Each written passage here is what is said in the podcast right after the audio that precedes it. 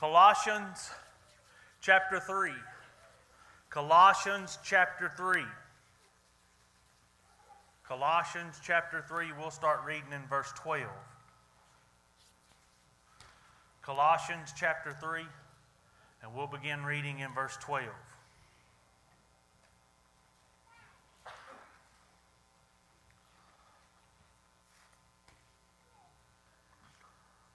Colossians 3:12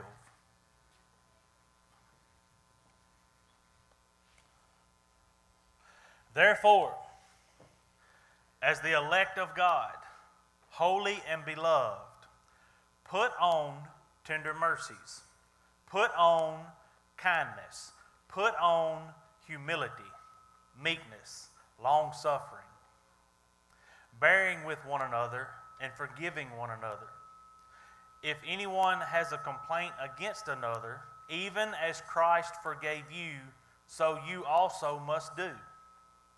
But above all these things, put on love, which is the bond of perfection. And let the peace of God rule in your hearts, to which also you were called in one body, and be thankful. Let the word of Christ dwell in you richly in all wisdom, teaching and admonishing one another in psalms and hymns and spiritual songs, singing with grace in your hearts to the Lord.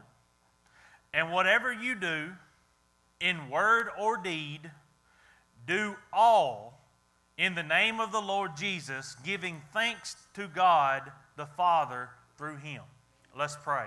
Our Father and our God, we do come before you this morning to say thank you for the opportunities that you present. Thank you, Father, for the, another day, another opportunity to be gathered in your house amongst your people. I pray, Father, for your guidance and your direction to remain throughout our services this morning, that you would have your will and your way in all that's said and done. Father, I pray that every word that comes out of my mouth is, is words that you desire to come out of my mouth.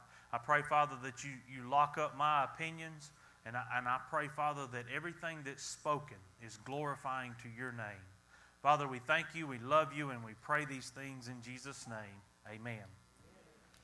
Colossians 3 12 through 17. My Bible titles this section of Scripture as Character of the New Man. Character of the New Man. I'm trying to get to a different place with this. I'm trying to get to um, the end of this, but we're not going to just skip all the other good stuff that's in this. Some of it we won't uh, cover, but um, a lot of it we will we'll take a little time with it.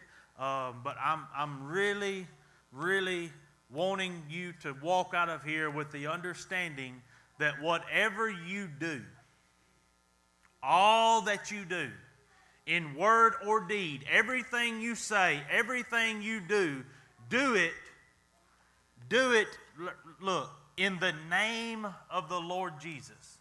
Everything you do, whether word, whatever you speak, whatever comes out of your mouth, whatever deeds you do, wherever you go, whoever you're with, make sure that you are constantly and forever conscious that you are a representative of Jesus Christ.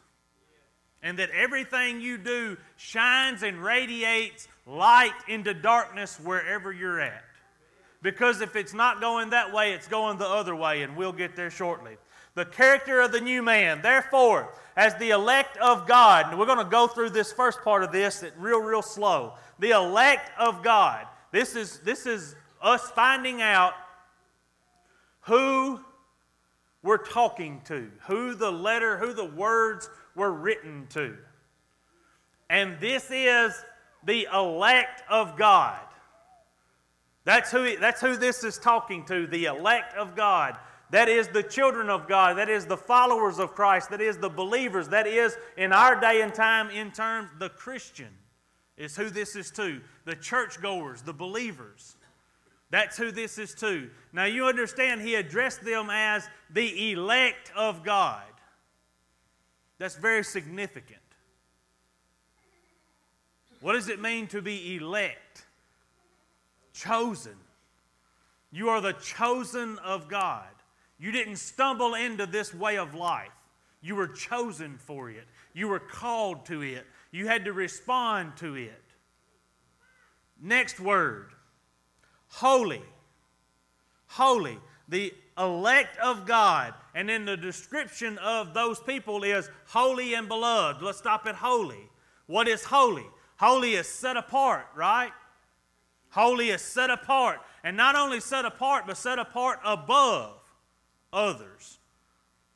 When we think about the holiness of God, God's holiness is so big we can't get our minds wrapped around it. And then when we compare that holiness of God to our sinfulness and our natural unrighteousness, then we begin to see this great gap between where God is, where we are, and we're trying to fill that gap. We're trying to close that gap. Holy, set apart, a higher standard, beloved. What does it mean to be beloved?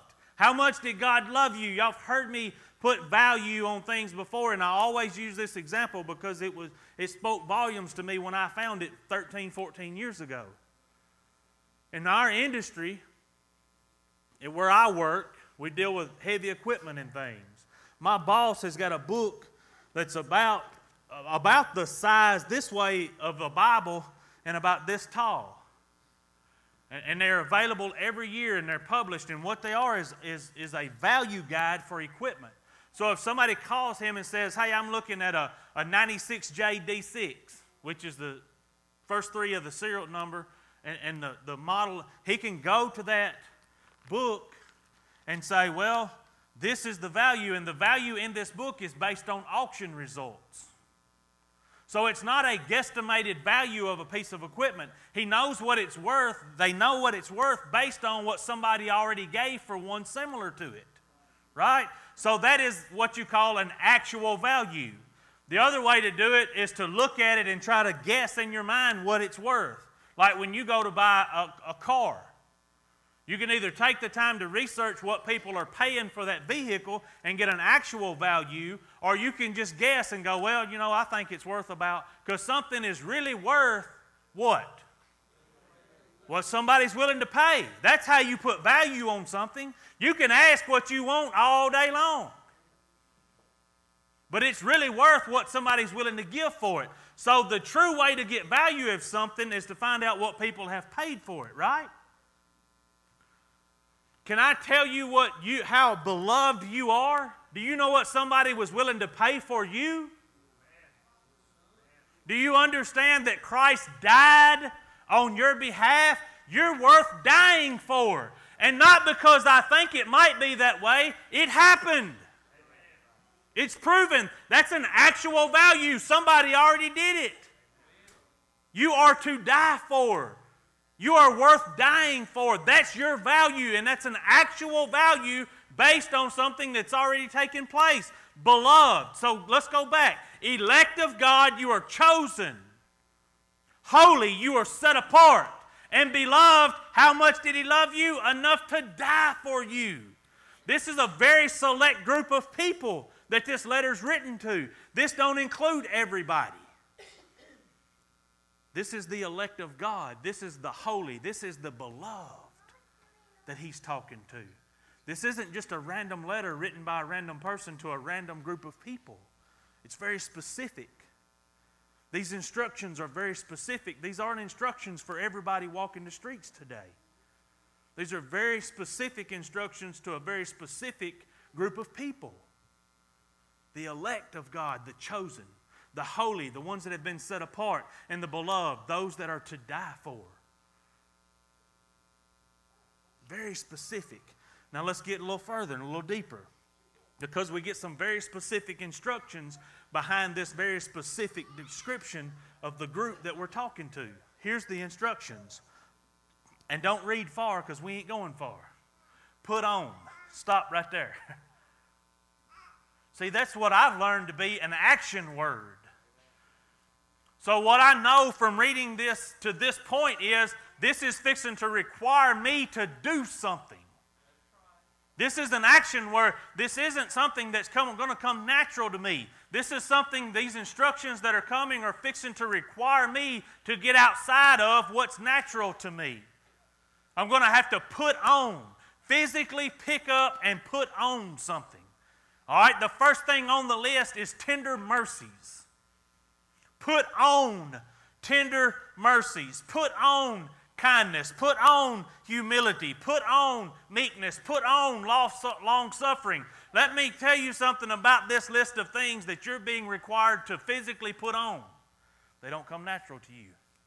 There's only one source of them. One source. See, he started this letter with the elect of God, holy and beloved.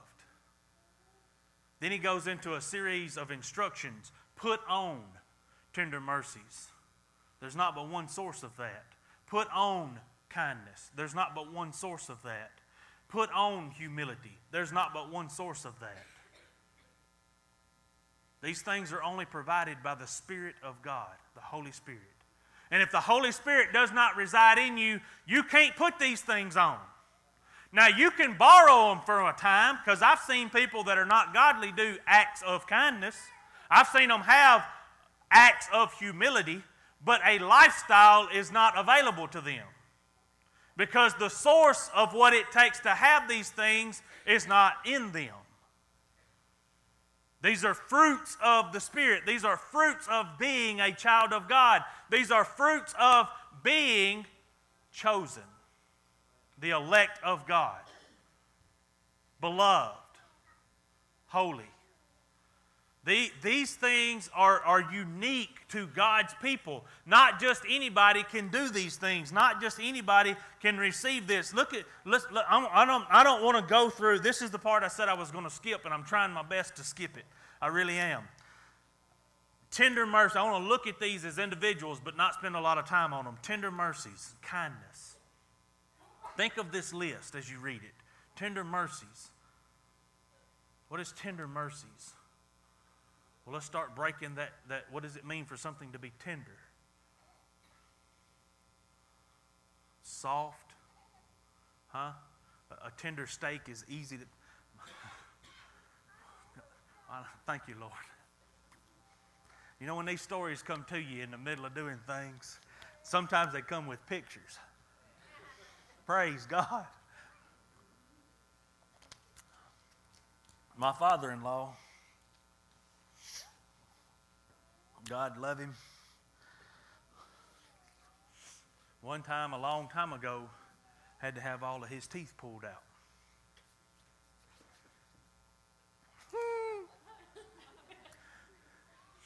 and they gave him some other teeth. But of course, that's been a lot of years ago, and they weren't comfortable and they hurt a lot. So he didn't wear them. So since I've known him, he's not had teeth. In order for him to eat things, it must be tender. My, my wife, they've shared a story with me about when she was a little girl and her dad had first, you know, not, not now he don't have any teeth. Somebody made the comment about her daddy not having teeth. She said, Yeah, he's got teeth. They're in his drawers at home. Because that's where she, he brought them home and put them in his sock drawer, and that's where they've been ever since. And when I think about things being tender, I really think about him because since I've known him, since I've known the man, he's not had teeth, and I've sat down with him and eat steaks and cheeseburgers and, and, and gnaw ribs off. He cleaned up a chicken bone like somebody you ain't never seen before. He's developed that ability, but it must be tender. So, tender mercies, tenderness, we think of softness and, and, and things that are, are gentle on your gums when you try to eat them. And what is mercy? What is mercy? Grace and mercy. You know, it's hard sometimes to keep these two divided. One is God giving you what you don't deserve, one is God holding back what you do deserve. So, which one's which? How do, you, how do you distinguish that in your mind to be able to keep up with it so when you get into word things like this right here, the, one, the right one pops in your mind? Mercy is God holding back what you deserve. Mercy is God holding back what you deserve. That's God holding his wrath from you because that's what we all deserve is God's wrath. I can attest I won't want no part of what I deserve. Mercy is God holding back what you deserve. Grace is God giving you what you don't deserve His love, His mercy. you know, part of, a part of grace is His mercy. That's why they're so closely tied together. So we got tender mercies, being gentle with people. You know, if you don't leave room for people to mess up, you're not going to get along with people very well.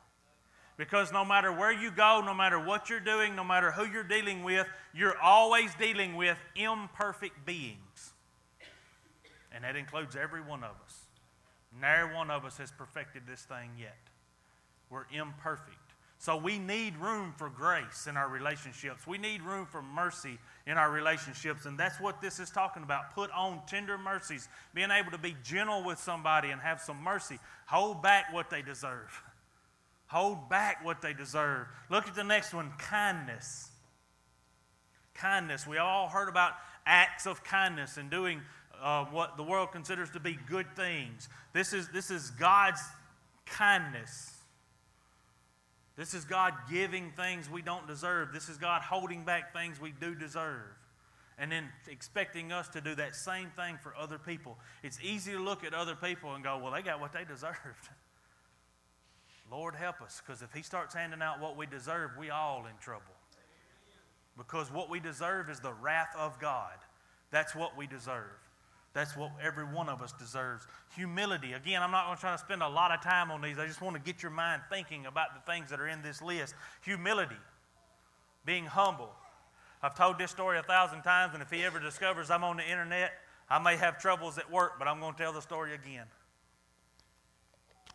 I have a, a fellow that works with me, a young man just out of high school not long. And me and him don't always see eye to eye. His raisins and mine's a little bit different. No, they're a lot different. A whole lot. And, and we get into this discussion about the radio in the shop. The radio that's in the shop belongs to me. I bought it, it's mine. And I bought it and it's mine, so I get to have control over it. Well, for a, 12 and a half years, somebody else is in this same boat with me. For 12 and a half years, I was the guy in the shop, so that wasn't a problem. I'm the shop guy. Well, now they've put me in a truck. I'm not the shop guy, I'm just there from time to time. He's the shop guy, but it's my radio. So we came up with this compromise, and, I, and, and when I'm there, I listen to it you know, from this time to this time, and then he gets it from this time to this time, and then I get it for the rest of the day and, and if any Braves games come on, I automatically get it. well, these songs, this, he likes country music, and I did put stipulations. We ain't going over there. We're going to stay in this genre, and that's as far as I'm, or we'll, I'll take it home, throw it away, whatever. So the country music, and there's this song that, that he. I always tell him how evil that music, and I, you know, it's it's not I mean, you just have to be there. I'm, I'm trying to convince him that feeding the Spirit's more important than anything else, and, and that music's not doing that. That's his question to me. Why, why do you not like? I, it ain't that I don't like country music. I growed up on country. I'm not, I'm not, I don't think country music in and of itself is evil. I just don't think it feeds my spirit. And I, my spirit needs to be fed. So he tries to come up with songs that when they come on, he'll go, There ain't nothing evil about that song. Well, one of them was there's a song called Humble and Kind. Always be humble and kind. And he'd say, man, when he'd come on, he'd just hit, there's a, that's, they ain't nothing evil in that song. That's a good song. I said, he said, and he'd walk, I always be humble and kind. And he sings about like I do. and one day I said, hang on, cuz, can you, can you define humble for me? He said, Yeah. I said, Because you keep claiming you're always humble and kind, and I don't always see that. So, can you explain what humble is? Sure, I can. Humble is believing in yourself. Humble is knowing that beyond a shadow of a doubt that I can do anything I put my mind to. I went, Woo, Lord help us. you all further than I thought you'd be. I mean, like humble's over here and you on the other side of the world from it. Because humility is not believing nothing about yourself. Humility is having an understanding that you put yourself below everybody else. No matter the situation or the circum- circumstances, you're always looking at yourself last. Your definition says you look at yourself first. You're opposite. You've got it swapped. Humility is me knowing and understanding that I'm not capable of anything. That I've got to have the presence of God, the presence of the Holy Spirit in my life, or, I, or nothing is possible. But because of that presence, anything is possible. Man, it opened my eyes to, to, to know that everybody don't have a clear understanding of. What about meekness? A lot of times this word is confused with weakness. Meekness is not being weak. Meekness is not laying down and letting the world use you as a doormat. Meekness is closely related to humility. You ever heard them? When I think of meekness, I always think of a mouse. I have no idea where that comes from, but that's the first image that comes in my. And, and, and I've tried to make it make sense to me. And the quietness of a mouse and, and the, the not being seen. You know, a mouse does a lot. You just come in one day and your whole pack of crackers has been eaten, but you never seen the mouse, right? He just kind of meekly done that. He just kind of come in and made it happen and left. Right? And again, that's a long stretch, but I just got to make things work in my world. You know what I mean? And that's where I'm at with it.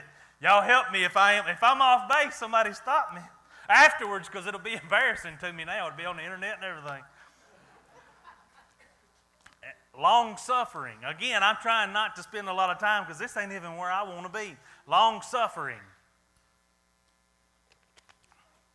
This is the one I, that I probably talk about with people more than any of them. You ain't going to believe what such and such did. yeah, I will. Yes, I will, because they're a sinner. They were born that way. They, they're as imperfect a being as you are. So, yeah, I believe they messed up. But here's what I, else I believe that the Bible mentions multiple times about us as the chosen, the elect, the holy, the beloved talks about us being long suffering. You know what that means? That means they're going to get under your skin. You just got to learn to deal with it.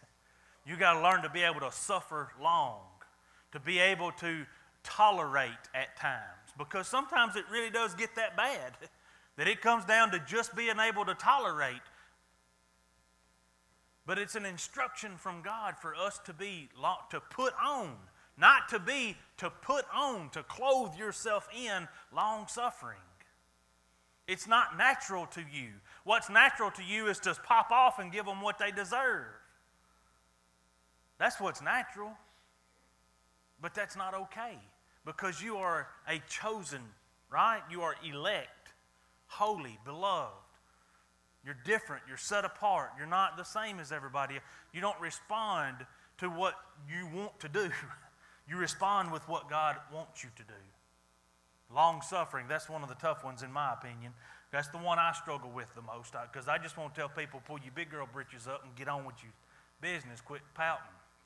But that's not the right thing to do. The right thing to do is to be long suffering, to sit there and try to work through it and walk them through it and help them through it so that they come out the other side of it with their faith still intact because that's the most important thing. Bearing with one another. Whew, this is a tough one, too. And forgiving one another. That one ain't no fun either. Bearing with one another would be walking with them through the things of this life. You know, we talked about the trials that are coming in this life. As long as you're in this world, there will be tribulation. You don't have to do that by yourself, according to Scripture.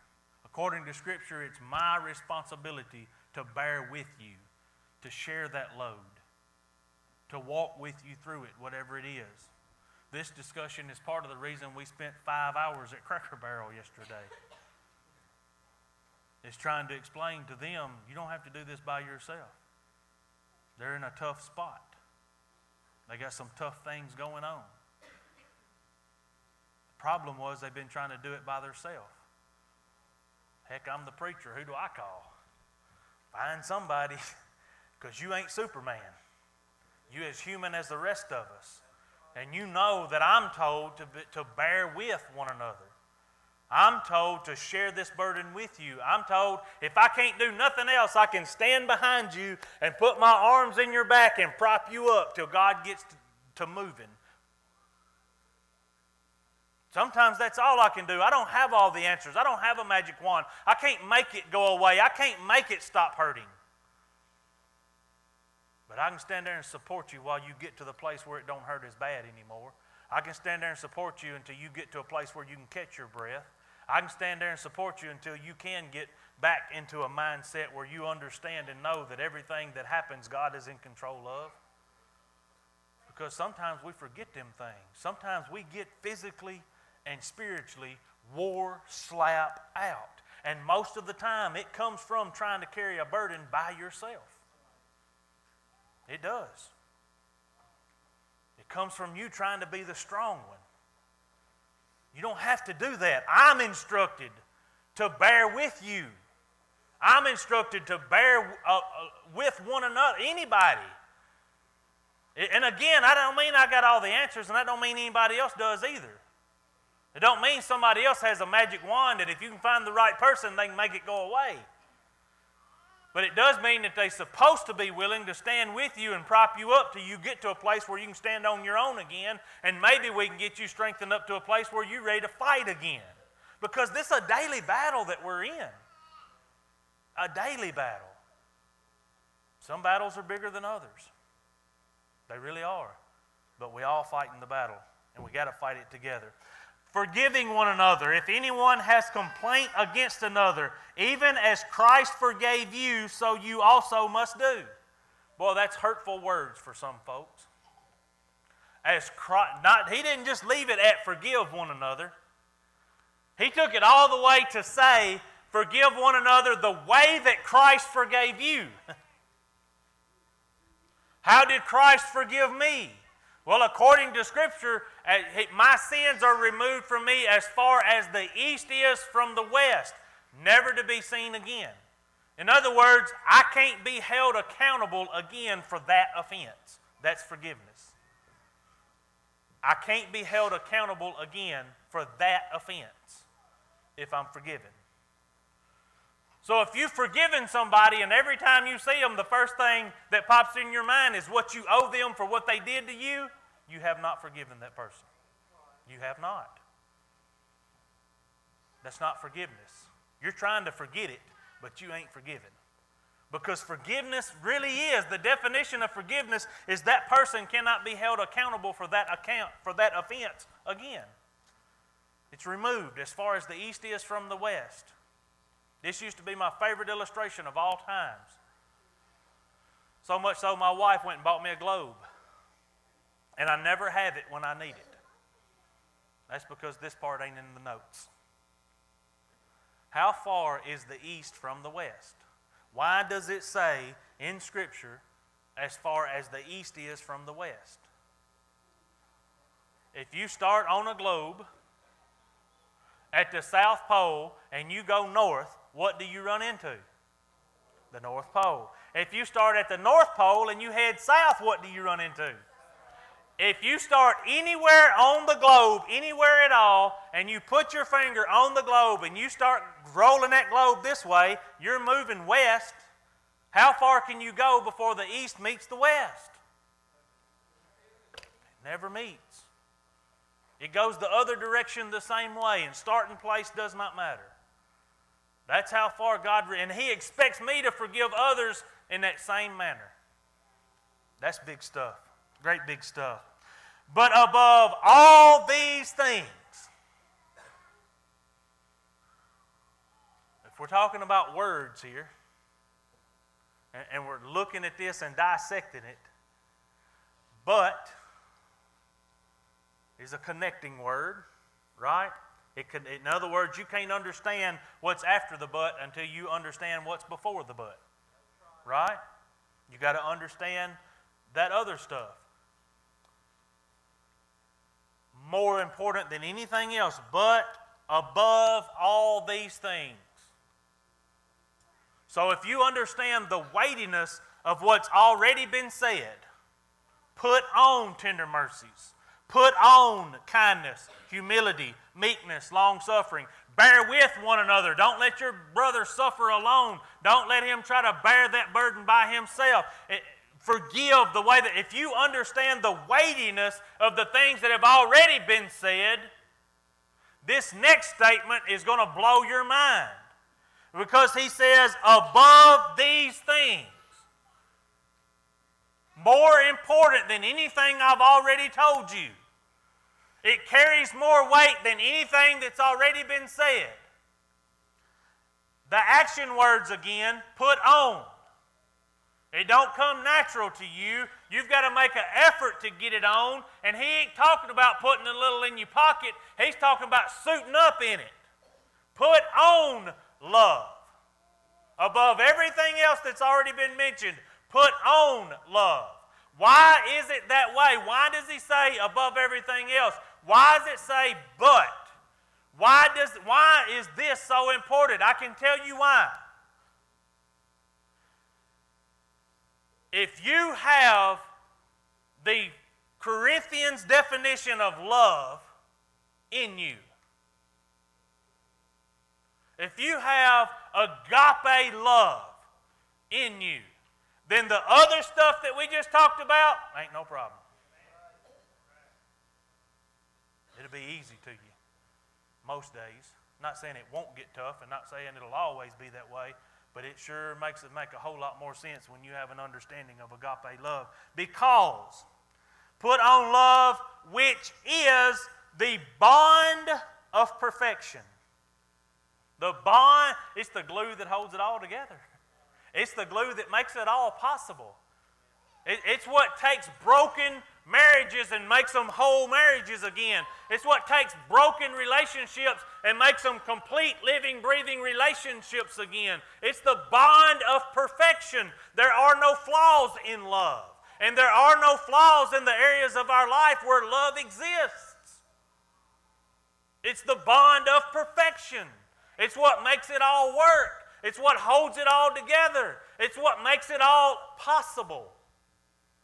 It's the bond of perfection. Let the peace of God rule. Let the peace of God rule. Rule. Let the peace of God rule in your hearts. Peace of God. It means that no matter what is going on in this world and in this life, I know it's all good. Everything's going to be all right. Because I know above anything else, if I don't understand nothing else, this world is not my home. So, the worst thing this world, anything and anybody in this world, the worst thing they can do to me is take my life. So? So? That's the peace of God. Is that you look in the face of anything this world has to offer and goes, worst you can do is kill me. Then my life begins. Absence from the body is presence with the Lord. Well, isn't that our whole goal? So that's the peace of God. Let the peace of God. So that means that when things are hard, when the burdens are big, when the forgiveness is too much, I don't forgive them. I can forgive them, God. Let the peace of God rule in your heart. To know and understand, listen, none of this matters. The worst thing they can do is take your life. So, the best thing that can happen is to me to be with my Lord. So, the worst thing this world can do is the starting point of the best thing that can possibly happen. That's the peace of God. Let that rule in your hearts. Understand that this world, we're just passing through, it's temporary. This is only for a time. Even, even the suffering, even, even when I, I go, well, that person's been suffering for 50 years, it's only for a time. And when it ends, man, it's going to get good. Let the peace of God rule in your hearts. To which also you were called in one body, not just one. I ain't even going there. Be thankful. Let the word of Christ dwell in you richly in all wisdom, teaching and admonishing one another. Remember the, the, the, the title that, that is in the Bible, and it's, it's man's words putting on, but the way this section of Scripture is described is the character of the new man. That's what we're talking about, is when the change takes place in me. This is the, this is the character that should exude from me. This is the character that everybody should see in me. This is what causes the light to be brought into the darkness. Wherever I go, wherever I'm at, this is the way it's supposed to be. So, you were called in one body. So, not by yourself. You're not the only one receiving these instructions. You were called to these instructions. You were called to let the peace of God rule in your hearts with others. You ain't got to battle this battle by yourself. And be thankful. Let the word of Christ dwell in you richly. Let the word of Christ dwell in you richly. First, you've got to have the word of Christ. It's a whole different sermon for a whole different day. Go to 2 Timothy. What's our yeah, 2 Timothy 2:15. Be diligent to present yourself approved to God. Be diligent. Be diligent. Diligent is a zealous persistence in accomplishing a goal. A zealous persistence. Diligent. Be diligent to take on God's Word. Be diligent to learn God's Word. Be diligent to spend time in God's Word. Be diligent to memorize God's Word. Be diligent to hide it in your heart. Be diligent. Be diligent. A zealous persistence. You never get tired of it. You never give up. And you're not doing it out of duty. You're doing it because of a desire that burns inside of you to be all you can be for the one who created you. Be diligent to show to present yourself approved to God. A worker who does not need to be ashamed. I can stand before God and go, God, I did all I could do. Can you honestly say that? Can you really say that in every scenario that today you could stand before God and go, I did all I could? If not, what are you waiting on? Be diligent. Be diligent. That way you can stand before God and not be ashamed. And you can rightly divide the Word of God. You can rightly divide the Word of truth, the Holy Scriptures. In other words, you can apply it. You ever heard somebody that knowed the Bible? I mean, it wasn't no doubt in your mind, knowed the Bible. He knowed what it said. But then when you, when you talked to them and you conversed about things, it seemed to you that they were using it for things it wasn't meant to be used for. They were using it in ways. I had a guy that I, I mean, it wasn't no, this guy told me out of his own mouth that before he became a Christian, he studied God's Word in order to justify the way he lived. He really did. He studied harder as a non Christian than most people do as Christians. But it was for the wrong reason. He couldn't rightly divide it. He wasn't rightly dividing he was using it to justify the way he lived. Rightly divide the word of truth, get it poured in. Be diligent about it. Go back to Colossians and let's finish up. In Verse 17. Whatever you do in word or deed, do all in the name of the Lord Jesus. Whatever you do, no matter, no matter what you do, no matter what you say, no matter where you go, no matter who you're with, no matter what time of day it is, how early, how late, you know, we get this perception in our minds that we can put Jesus in a box, we can put God in a box, and we can put him on a shelf in a closet somewhere. And when these friends come over, he don't have to hear what they're saying.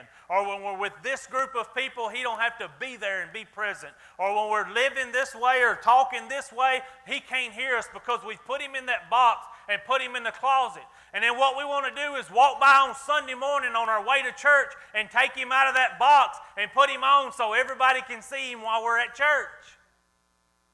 That's not how it works. That's not at all how it works. Do all that you do in word or deed, no matter what you say, no matter what you do, no matter where you go, no matter who you're with, let everything you do be done in Jesus Christ. One more scripture, 1 Corinthians 10:31 and I'll quit. 1 Corinthians 10:31. Therefore, whether you eat, drink or whatever you do, do all to the glory of God. Everything you do, you do everything you do to bring glory to God, regardless of what it is. Whether we're talking about school, home, shopping, sport, it don't matter. Do everything you do to the glory of God. Everything you do.